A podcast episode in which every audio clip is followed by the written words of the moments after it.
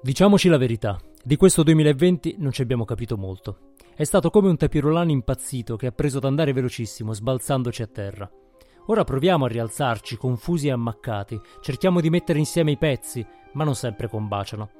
Una cosa è certa, il mondo che conoscevamo agli inizi del 2020 in larga parte non c'è più. Dobbiamo accettarlo. Aspettare che torni la normalità sarebbe una vera trappola, perché la normalità si è spostata da un'altra parte. Però non buttiamoci giù, il 2021 non potrà essere peggio del 2020, vero? Forse tutte le energie che abbiamo tenuto imbottigliate per tutto questo tempo si libereranno, regalandoci come qualcuno ha pronosticato dei nuovi, ruggenti anni venti. Detto altrimenti, possiamo immaginare che uno scenario così diverso ci offrirà nuove opportunità. Ma le regole nel frattempo sono cambiate e per coglierle non basta allungare il braccio. Come astronauti su un mondo alieno e inesplorato potremmo trovare di tutto, ma dobbiamo tenere gli occhi aperti.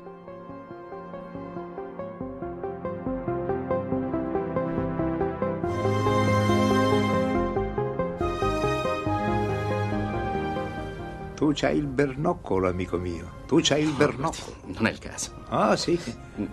Tu hai capito a che gioco giocavo e mai girato attorno. È per questo che sei arrivato dove sei arrivato. Dio ti benedica, tu c'hai il bernoccolo. No, no. Sì, come no? No. Sì. E invece sì.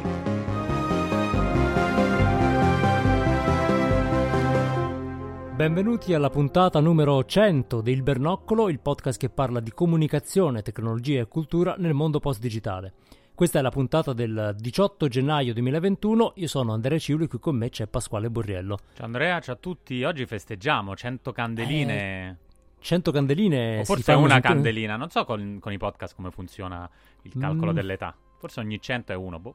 Ma sì, per non farlo pesare, anche perché poi a 100 candeline ti cominci a sentire un po' avanti, avanti con gli episodi, diciamo. Che poi abbiamo Eh, iniziato nel 2016. Quindi, insomma, ne è passato di tempo, eh? E ne, ne abbiamo viste un po' di cose. Eh, tra l'altro, insomma, chiudiamo i quattro anni di, di presidenza Trump con il nostro centesimo episodio, quindi abbiamo un po' chiuso un ciclo, Cioè, diciamo, così. Assieme a Brexit e Trump è arrivato anche il bernoccolo. Quindi, insomma, Esattamente, però miglioreremo, diciamo, saremo un po' meno iettatori, però ecco, il- il- io credo che sia un numero adatto un po' alla situazione in cui ci troviamo, che, che è proprio di eh, nuovo inizio, a, a volerla vedere positivamente, eh, non vogliamo indorare nessuna pillola, però io credo sia innegabile Beh, che dopo o è una- all'inizio o è alla fine, comunque. Delle Eh, due l'una. b- Dovendo scegliere, cerchiamo di, eh, di guardare il lato positivo, però mh, di fronte a dei cambiamenti così fondamentali, così repentini, è abbastanza facile come scommessa pensare che eh, ci saranno anche delle nuove opportunità. Poi non saranno facilissime da cogliere, però qualcosa di nuovo, di interessante, eh, io penso che, che lo vedremo, no? Forse qualche segnale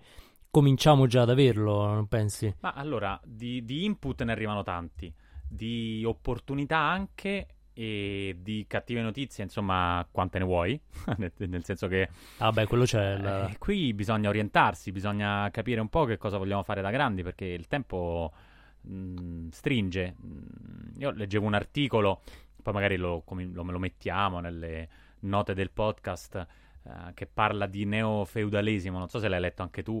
Ehm, qui lo scenario digitale è veramente medievale. Eh, app che vengono cancellate, i, signori della guerra che stanno veramente facendo un po' quello che vogliono. Trump cambia, ma Apple, Facebook, Google restano lì, mm, eh, saldamente sul trono. L- in termini di comunicazione è un bel... cominciano ad esserci delle belle sfide, delle... non voglio dire che siamo alla resa dei conti, ma insomma... È, un tema di cui abbiamo parlato qualche volta qui al podcast, no? Quando dicevamo che le grandi piattaforme entrano in una fase di maturità per cui da essere considerate eh, i social, no? Quel termine un po' eh, derisorio, un po' che, che- che le confinava un po' al mondo degli adolescenti, nel momento in cui eh, da un lato le, le piattaforme sono il luogo di ritrovo di persone che poi fisicamente vanno, ad esempio, per, per fare un esempio così di scuola, ad assaltare il Campidoglio, oppure eh, un, presidente uscente viene eh, bannato, ecco ti rendi conto che delegare tutta l'informazione, tutta la comunicazione tra le persone del pianeta a 3-4 piattaforme forse è un po' strano come modello, no? Uh, qui so che potremmo e forse apriremo un dibattito sul hanno fatto bene, hanno fatto male, ci sono chiaramente tanti punti di vista e so che ti piace anche citare, a, a me piace il punto di vista di, di Popper su questo. Um, però il, il, problema è un po' alla radice, uh, è, è, nel fatto che uh, enormi uh, quantità di informazioni, di idee e un'enorme influenza è di fatto ristretta a pochi player che sono molto poco regolamentati. Perché Guarda, se ci pensiamo, assurdo, insomma. Perché sentivo un altro podcast che facevano un commento giusto e cerco di parafrasare, uh, ovvero la Cina riesce a controllare internet e internet riesce a controllare gli Stati Uniti. Eh, diciamo il, il, il, grande firewall cinese eh, che serve a controllare tutte le app che i cinesi possono scaricare, leggere e tutti i contenuti, quindi con un sistema di censura e di controllo evolutissimo si ritorce contro l'America liberista che si ritrova da un momento all'altro il presidente in carica eh, bannato da un social network eh, eh, come Twitter. Eh, qua io penso che debba far riflettere quanto effettivamente questi big del, del digital tengano un po' sotto scacco quelli che teoricamente sono i, i, più potenti della terra, i presidenti degli Stati Uniti, i vicepresidenti e tutto, tutto l'entourage. Uh, Twitter può cancellare bloccare l'account. Non, non, sto giudicando se sia giusto o meno cancellarlo, sto dicendo che si arroga un diritto che prima era soltanto uh, del statale o governativo, federale, insomma. Mm, mi sembra che anche la, la, signora dell'Europa, Angela Merkel, non sia stato proprio super d'accordo uh, n- n- con questo ban di, di Trump. Per carità, magari le ragioni erano anche giuste, però insomma è pur sempre un'autorità istituzionale che comunica con un pubblico che poi inciti alla violenza, allora quello sì è un problema. Se fai il parallelo con, uh, con, la televisione, ad esempio, è un po' come se il pubblico in questo caso avesse dormito, nel senso che nel, nel campo della televisione, eh, in, in, tutti i paesi, la TV pubblica è stata quella che un po' ha aperto la strada, no?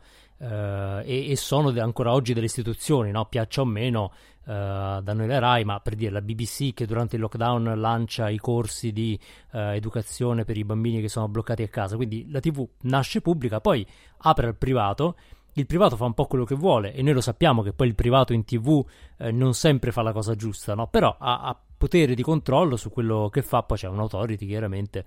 Eh, invece nel, part- nel, nel, mondo dei eh, social network mh, in Occidente non c'è stato il pubblico, eh, hai una piattaforma privata. Ecco, la Cina per esempio, eh, diciamo, le piattaforme sono private, però sappiamo che il controllo eh, statale è ovviamente molto forte, quindi non è pensabile no, che in eh, in Cina un privato eh, decida. Ora, non, nessuno di noi auspica il modello cinese, eh, però effettivamente manca il, il, pubblico. Se tu avessi avuto, ora entro in uno scenario forse un po' distopico, ma un social network pubblico, per dire, e dei social network privati, Uh, chiaramente i privati avrebbero bannato il presidente, quello pubblico uh, avrebbe avuto forse un atteggiamento un po' diverso, delle regole un po' diverse, magari lo, lo avrebbero bannato ma su decisione del congresso, dico per dire.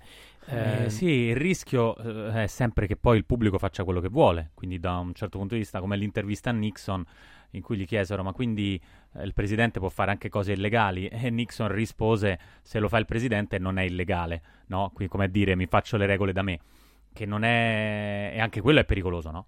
Uh, certo, che, beh, che il, il pubblico liberi. non è al di sopra di ogni sospetto perché poi lo Stato comunque segue degli interessi, uh, però ecco manca un po' di equilibrio, o meglio è come se uh, tutto il potere fosse passato nelle mani dei privati perché sono gli unici che hanno portato avanti questi mezzi di comunicazione. Leggevo una definizione di questo mm, ban eh, trasversale che ha riguardato decine di social network per Trump, al di là di Twitter no? eh, e di Facebook, eh, che ho trovato molto interessante, diceva è il primo caso di impeachment da parte del settore privato verso un presidente. Cioè, come se eh, il settore privato avesse fatto quello che ormai il settore il pubblico non, non riesce a fare e quindi us- utilizzando le proprie armi ha fatto un, quello che, che, di fatto è un impeachment, cioè hanno eh, deciso tutti compattamente eh, di estromettere il presidente Trump. perché succede? Perché il pubblico non ha più presa su quelli che sono poi i gangli della comunicazione, cioè sì, c'è, c'è la, la, la, polizia, i servizi segreti che magari si intrufolano, spiano, intercettano, ma poi la, la struttura, quella che porta tutte le idee eh, giuste, sbagliate, fake news, è in mano a dei privati e questa è una situazione effettivamente un po' strana, no? un po' senza precedenti. Eh, perché, vabbè, lo sappiamo, diciamo sempre, lo Stato ha, ha, avuto enorme difficoltà a tenere il passo con l'evoluzione tecnologica e quindi oggi è un, uno spettatore esterno, per cui ti trovi col presidente che può essere bannato da un privato e quello che molti dicono, beh, alla fine Twitter è una piattaforma con delle uh, regole di condotta, in realtà tecnicamente è vero.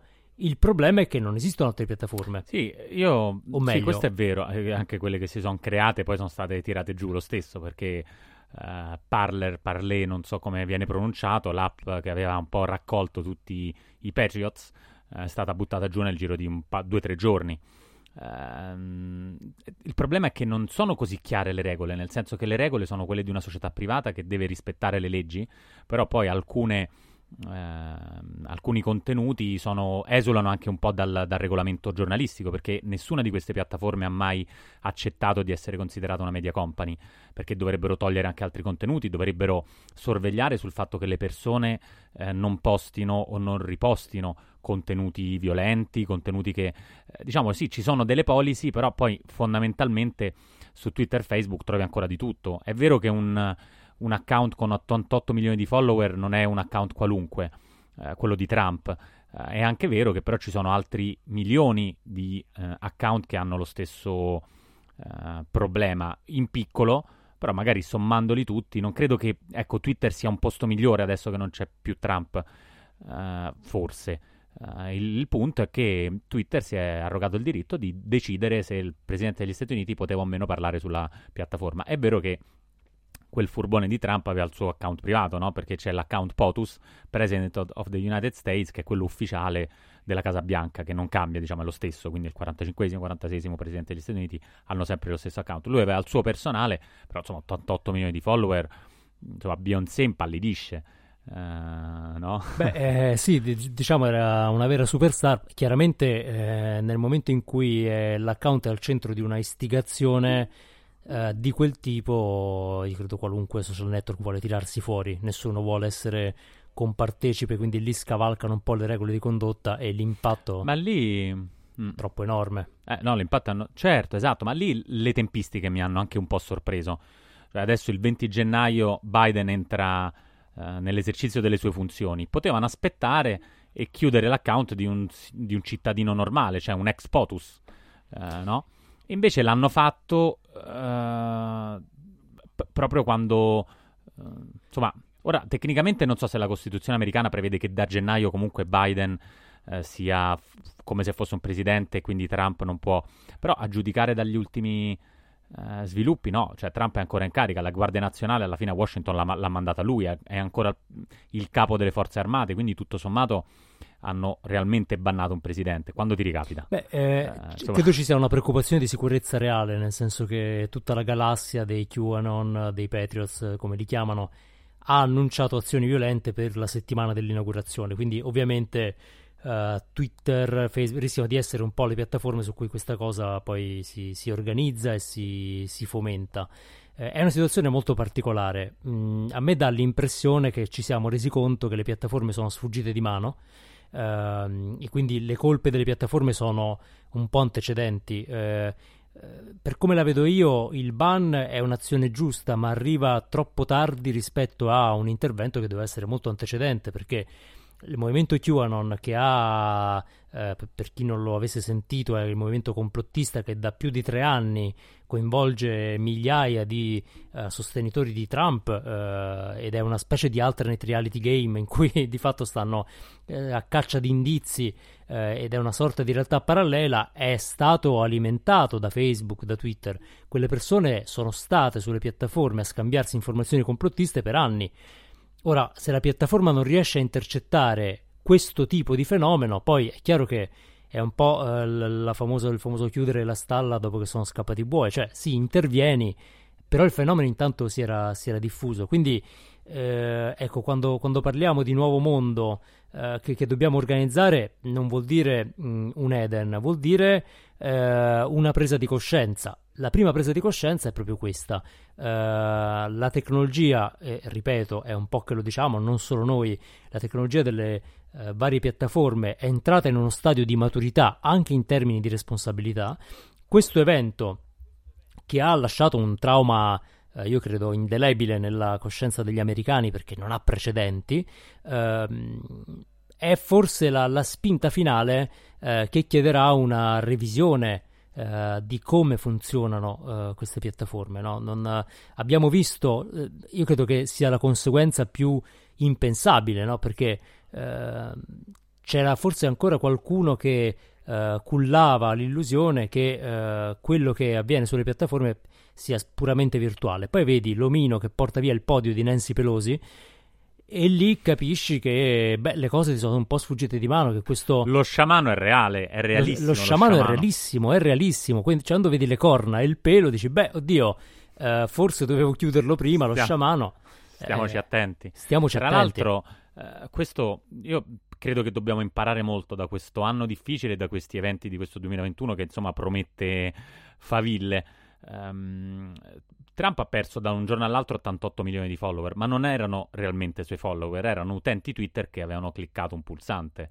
E non erano suoi utenti, non erano suoi seguaci, eh, non erano forse neanche suoi elettori. E quindi non ha nessun modo poi per eh, ritrovarli. E questo per le aziende deve essere veramente un monito a ragionare bene sul proprio pubblico, ragionare sul fatto che le piattaforme social eh, sono sempre una eh, un po' una casa in affitto, può essere sfrattato da un momento all'altro e quindi investire così tanto in termini di contenuto, di presenza su questi social, insomma, loro decidono, sono davvero eh, l'articolo che linkiamo i, i nuovi signori della guerra, se gli vai contro ti annientano e sei zero, non puoi fare nulla, neanche il presidente degli Stati Uniti, figuriamoci un'azienda. Uh, io mi aspetto che, non so, la guerra anche tra Twitter, Google, Facebook uh, diventi sempre che non sia poi un cartello, eh, però diventi accesa.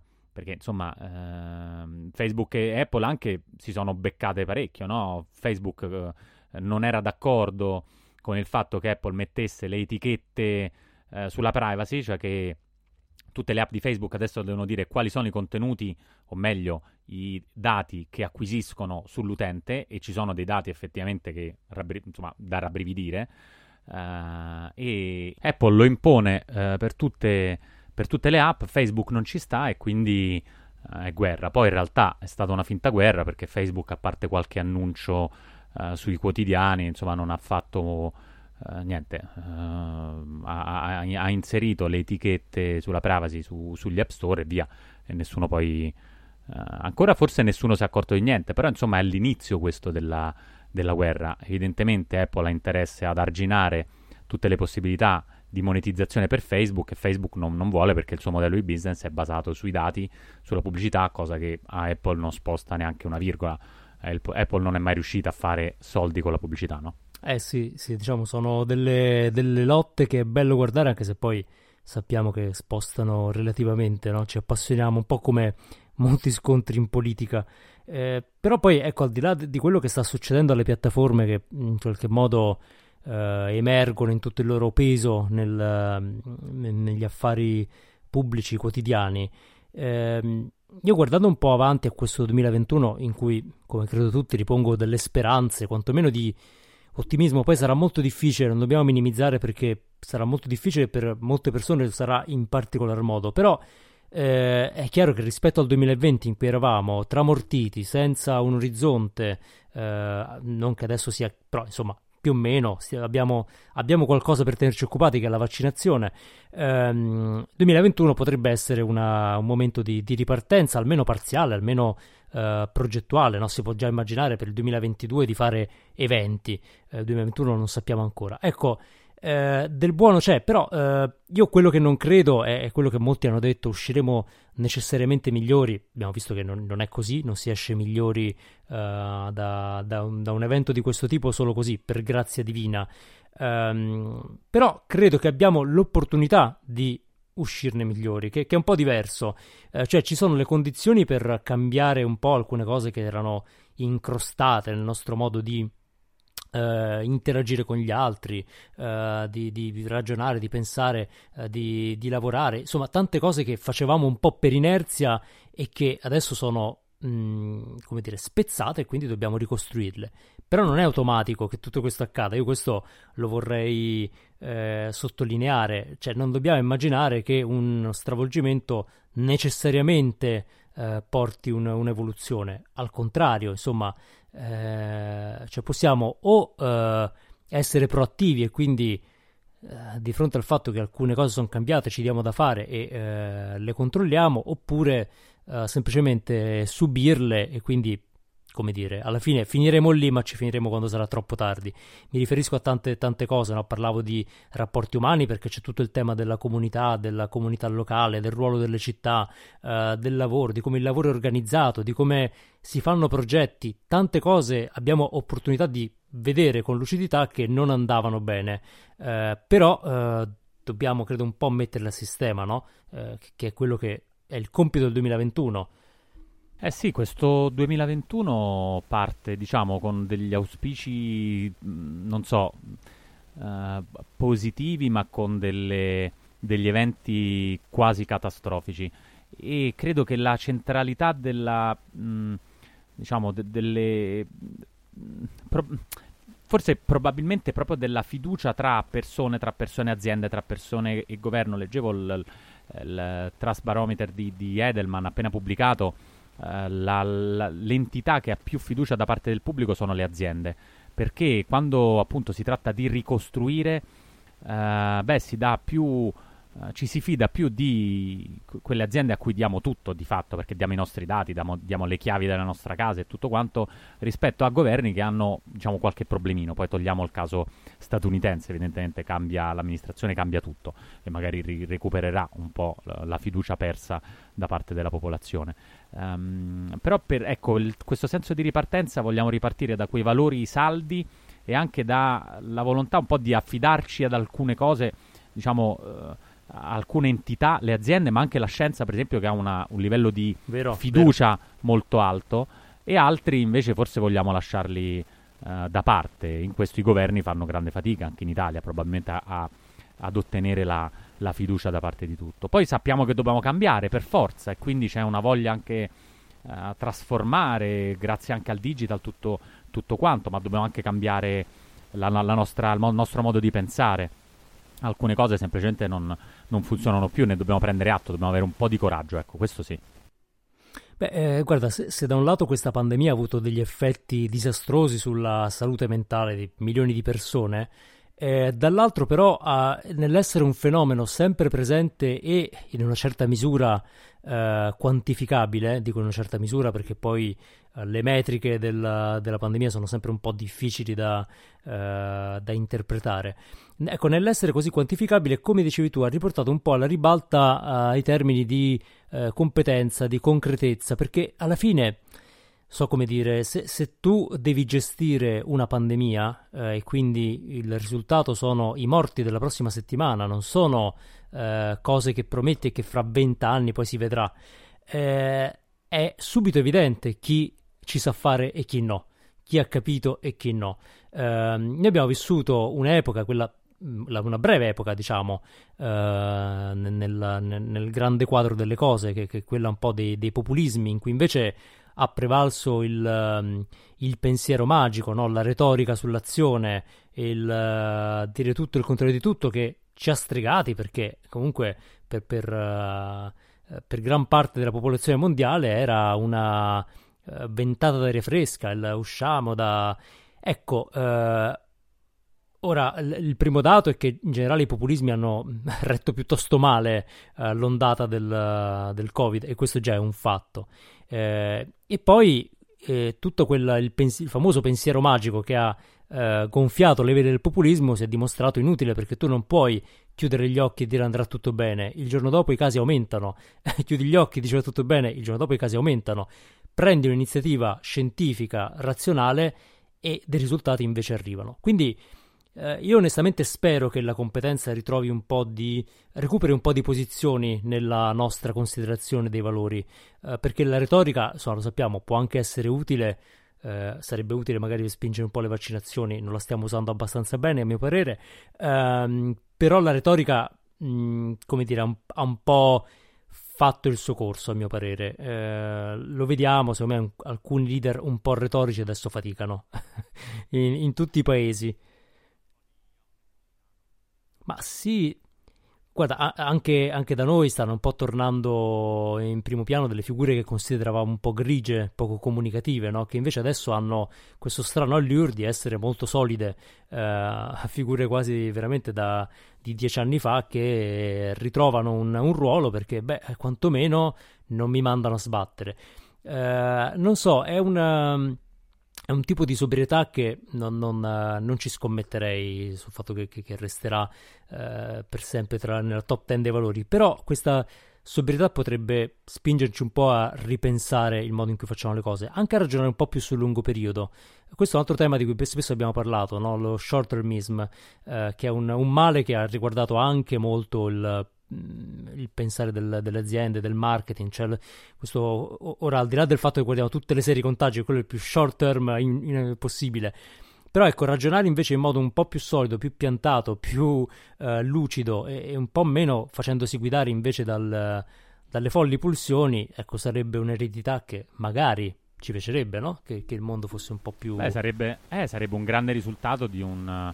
Uh, preso da una situazione particolarmente faticosa, difficile, drammatica.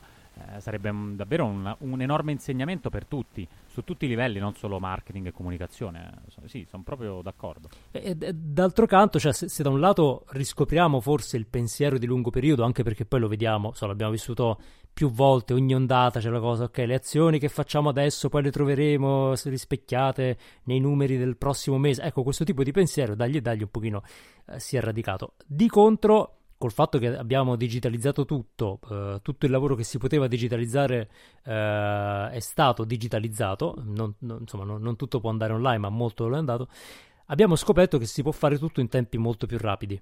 Eh, possiamo eh, far partire un progetto, lanciare un'idea, coinvolgere persone da tutto il mondo in tempi eh, veramente ridicoli. Ora lo sapevamo, perché non è che non lo sapessimo, però adesso, visto che tutti sono stati costretti a farlo, sappiamo che Beh, i tempi sono alti. Adesso, possiamo... adesso è reale. È proprio così. Ad... è reale. Adesso è, è reale. Eh sì, eh sì. Cioè, si è parlato tanto di essere agili e sembrava una, una parola astratta. E adesso l'abbiamo vista l'agilità. Eh, possiamo essere veramente più agili di quanto pensassimo. No? Anche chi magari aveva un mindset un po' tradizionale. Questo secondo me è un, è un bel lascito che ci sì. portiamo diciamo, dietro. Buoni propositi dell'anno. Eh, eh, ri, diciamo in qualche modo rispettare quelle che sono le, le, premesse e le promesse di un anno che sarà... Uh, ecco, non ha portato bene l'anno indimenticabile di Conte, quindi non vorrei ridirlo, però uh, sicuramente sarà un anno di... Uh, eh, vuole essere di, di, rinascita e ci troviamo davvero in un nuovo mondo. E quindi vogliamo che questo mondo sia migliore, per cui ecco, c'è tanta stanchezza ma c'è anche mh, tanta voglia di fare eh, comincio, a, comincio, a, vederla e... Beh sì, questo è è un po' il modo di, di, approcciare quest'anno perché dobbiamo tutti un po' recuperare il tempo perso. È un anno, eh, non è un anno buttato, chiaramente, è un anno di trasformazione, però è un anno che ha interrotto molte cose. Quindi dobbiamo riprendere e dobbiamo farlo semplificando. Diciamo la volta scorsa, no? il vaccino si è trovato in poco tempo non perché eh, sia stato fatto a tirare via, ma perché si è eh, velocizzata la burocrazia. Lo possiamo fare tutti, quindi è un anno di agilità, ma al tempo stesso è un anno di consapevolezza. Io credo anche il, il dibattito sul riscaldamento globale beneficerà del, eh, de, di quello che è successo nel 2020 perché adesso cominciamo a capire un po' meglio cosa vuol dire interdipendenza, risultato eh, delle azioni del singolo che si riflettono sulla comunità e viceversa. Adesso lo capiamo. Capiamo che non possiamo eh, coltivare il nostro orticello. Io credo quasi non ce ne rendiamo conto, ma rispetto agli inizi del 2020 l'idea che io possa tutelare solo me stesso è stata completamente eh, sradicata. Sappiamo che non, non, funziona così, non funziona così sotto molti aspetti, l'abbiamo visto eh, insomma adesso anche c'è stato tutto il, il battibecco Pfizer Arcuri, no? non, non, ti mandi i vaccini, oddio Arcuri che commenta, beh noi crediamo nel mercato ma mm, viene prima eh, la salute del, delle persone, no? Ecco Arcuri che dice il mercato fino a un certo punto, beh oddio è un, uh, è un po' una notizia, quindi uh, ci sono delle prese di coscienza, io credo che su, in quest'anno chi vorrà ripartire, chi vorrà costruire potrà farlo a un'altra velocità, assolutamente. Eh, quindi da questa puntata 100 ripartiamo con ottimi auspici. E, bene, allora grazie per, per, essere stati con noi in questa puntata 100, per aver virtualmente soffiato le candeline con noi. Ricordate di iscrivervi al podcast su Apple Podcast, Spotify, Google Podcast o Alexa, potete chiederci anche Alexa, e di seguirci su ilbernoccolopodcast.com e su Instagram eh, il Bernoccolo. Se vi è piaciuta questa puntata, recensitela, mettete le stelline su Apple, su Spotify, mettete una recensione, dite la vostra, insomma, ehm, fateci sapere se siete ottimisti sull'anno prossimo quanto lo siamo noi. Se volete poi condividere questa puntata sui social, noi non siamo ancora stati bannati, quindi eh, e voi neanche, a meno che non ci sia Trump all'ascolto, fatelo con l'hashtag il bernoccolo. Alla prossima!